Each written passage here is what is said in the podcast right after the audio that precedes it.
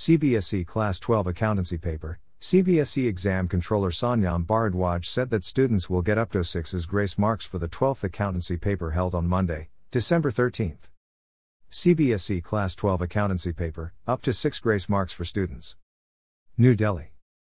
CBSE Term 1 Exam 2021, amid confusion over some error containing questions in the Central Board of Secondary Education, CBSE, Term 1 Class 12 Accountancy Paper, Controller Sanyam Bharadwaj said that students will get up to 6 as grace marks for the 12th accountancy paper held on Monday, December 13th.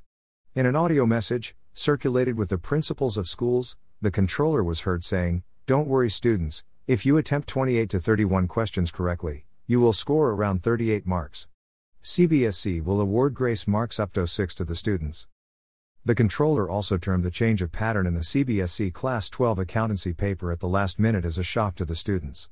In CBSE sample papers, you are asked to attempt 45 out of 55 questions, while in the exam paper it is 40 out of 48 questions. It seems shocking to the students.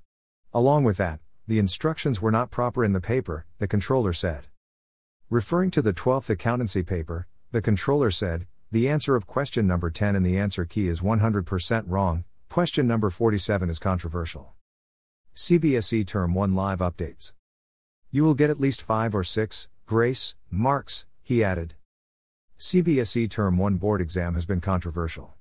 On Monday, the board announced a passage in the Class 10 English question paper was not in accordance with guidelines and it will be removed. Students will get full marks for the accompanying questions, the board said.